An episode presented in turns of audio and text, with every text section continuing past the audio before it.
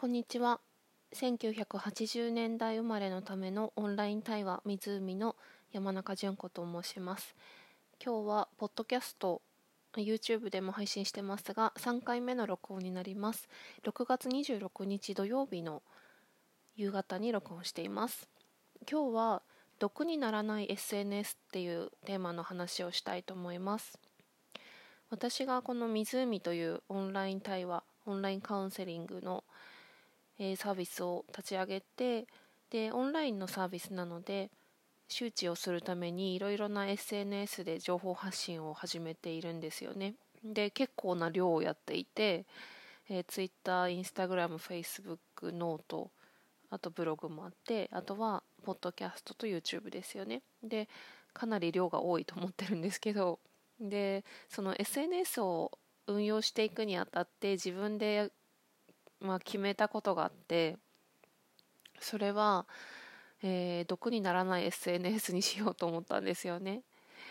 でちょっとそんな話をしたいと思います。このラジオは私がまず最初にブログを書いて、えー、それをこのラジオとかあとは Twitter、Instagram とかちょっと媒体を変えて違う表現で、えーと、やっています。うんとねあの SNS って毒になるっていうのは説明しなくても皆さん自分自身のあの体験っていうか感覚でわかると思うんですよね。あのもちろん楽しいこともたくさんありますしあとは自分の状態によってはなんかついつい無意識のうちになんか人と比べていたりとか、うん、うん、なんか自分自身よりも誰かのことをうん見ることによってその人の価値観に影響されたりとか、まあ、そういう良くない面もあったりすると思うんですよね付き合い方によっては。それで、まあ、今日話したいことは SNS の毒って、えーと、SNS の発信者としての立場のパターンとあとはただ単にこう閲覧するパターンの立場の人っていうのがあると思うんですけど発信する側の話をしてみたいと思っています。えっと、発信する側の時に SNS のちょっと今日毒っていう言葉がものすごい出てくるんですけど 毒っていうものが発信する場合はあの2通りありましてそれはですね、えー、自分自身が誰かの毒になってしまうかもしれないっていう、えー、危険というかね 何て言うのかな不安というか。うんあとは、えー、自分自身の毒にもなる可能性があってそれはまた後で説明しますけど自分が投稿した後にその SNS のいいね数とかリアクションをチェックすることっていうものなんですよね。で最初にあの誰かにとっての毒になりたくないっていう話なんですけどこれはですねどういうことかというと、まあ、これ私がただ感じているとか思ってることを今話してるんですけどあの SNS 疲れっていう言葉もありますけどえーと、カウンセラーとしてこの SNS を始める時ってなんかついついカウンセラーがやる SNS ってなんかいい話をしがちだと思うんですよね。なんか真面目だったりあのポジティブだったり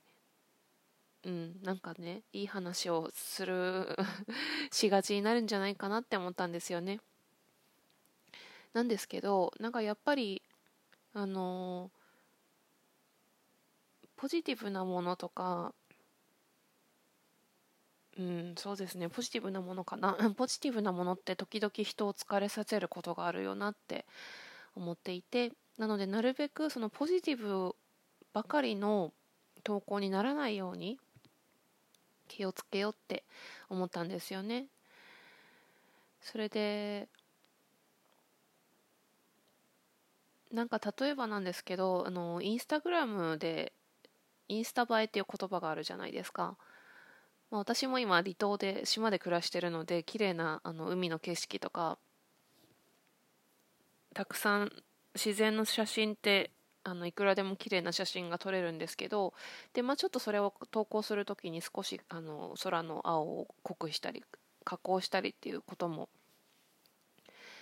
あるんですよね。で、まあ、私が今までやってきた仕事の中でその SNS の管理をするっていうのがあって、えー、インスタグラムでその仕事の中で綺麗な写真を投稿してでさらにそういう写真もチェックしてたんですよねいろんななんか全国の島とか美しい景色の場所とか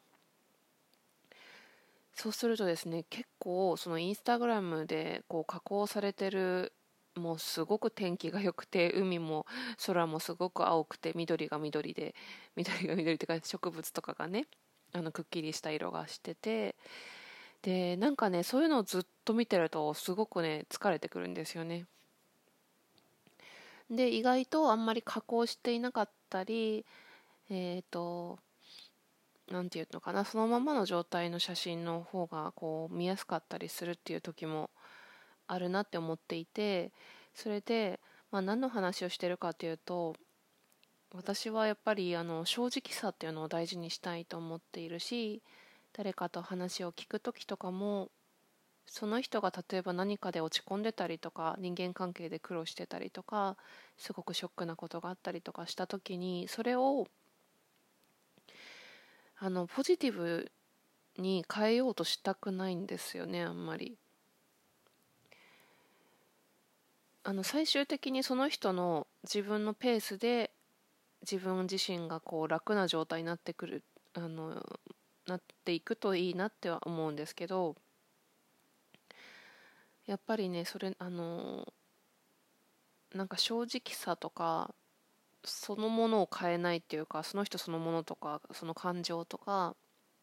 状態とかを変えないとか正直であるとかまっすぐであるとかなんかそういったことが自分にとってはすごく大事にしていることであってなので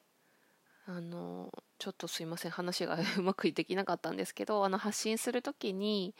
えー、と何かすごくいい話ばかりしたりポジティブな話ばかりするんじゃなくってなんか自分自身がまず正直であろうということとあと誰かにとってあまり負担にならないような SNS の発信をしていきたいと思ったんですよね。まあ、それはあの感じる側の受け取り手の問題というか領域なので100%そうすることっていうのは不可能なんですけど私がそうやって工夫したり なんだりしても受け取る人がどう思うかっていうのはその人の範疇のことなので、うん、やりあのそれ以上ね私がやりようはないんだけどそんな風にしたいなって思ってまずやってるんですよね。であともう一つの先ほど最初に言ったうーん毒を受け取る側っていう話なんですけどそれは自分が発信した時にどんな毒を受け取るかっていう話で、まあ、これも SNS やってる人だったら実感してると思うんですけどやっぱりあのいいね数がどのぐらいついてるかとかあとは今私はこの仕事カウンセラーという仕事でやってるので例えばフォロワーが増えたのかとかなんかえシェアされてるのかとかなんかそういう風に見るじゃないですか。でそれでそうすると結構ねそんなに思い通りにあのならないというかね始めたばっかりなわけであるのであのいいね数がそんなに多くないとかさでその時にやっぱ多少今あの島では5時に鐘が鳴るので今チャイムが鳴ってますけど。ちょっとだからそれ見るたびにちょっと落ち込んだりあとは逆に喜んだりとかなんか一喜一憂するわけですよね。それって結構疲れることですよね。それ疲れますよね。でそしてそのあのベストセラーになったあの「スマホ脳」っていう本がありますけどそれにも書かれていたことですけど、えー、そういう SNS っていうのは SNS をついつい何回も見てしまうのってあの中毒になってるっていうことで例えば「いいね」がついてるかもとか何か新しいニュースが出ているかもしれないとか誰かからメールが来てるかもしれないとかなんかそういう、えーと、不確定な要素があることってなんか脳からドーパミンが出やすいらしいんですよ。何々かもしれないっていうギャンブルと一緒らしいんですけどなのでついついその脳のねその 状態に私も影響されてなんかつい無意識でそうスマホ触ってちょっとチェックしたりとかさっきやったばかなような気もするけどついついまた触っちゃったりとかっていうことが自分でもあるのでそれをなんか私は毒だと思ってるんですけど そういうふうにねなるべくならないようにしようと思っていてしかもすごくたくさんの数の SNS を始めたので。だからまあ、一番いいのはあの触らないっていうのが一番いいのでちょっと自分でコントロールして、えー、チェックしたりしていこうかなっていうふうに思ったんですよね。その2つのことを今お話ししました。その SNS を発信するにあたっての与える毒と受け取る毒っていう話ですよね。でちなみに具体的にそのスマホや SNS の付き合い方を私自身がどういうふうにしているかっていうとこれはちょうどそのスマホののあの読んでないんですけどテレビでその著者の方が出ていて話をしていった時に私もそのすごく面白いなと思ってやってみたことなんだけどいくつかありましてまず1個目はねあのスマホの画面を、えーと白黒にするっていうことをしてます。それはですねあのスマホの設定でできるみたいでで私の場合 iPhone なんですけどでその白黒からあのカラーに変えるっていうことも、えー、このホームボタンを3回トリプルタッチっていうんですか？なんか3回押すとそれが白黒とカラーに切り替えられたりとかそういう設定もできるので結構それはね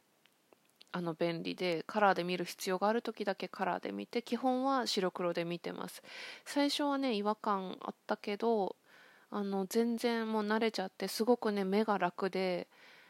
まあ、なんで白黒にするといいかっていうとやっぱりカラーだと情報量も多いし何ていうのかな魅力的に映るらしいんですよね。でそれが白黒だと魅力が少なくなってスマホに触る機会が少なくなるっていうのがそのスマホの著者の方がお話しされていてで実際それは本当に確かでして私も触る回数が減りましたよねスマ白黒にしてから。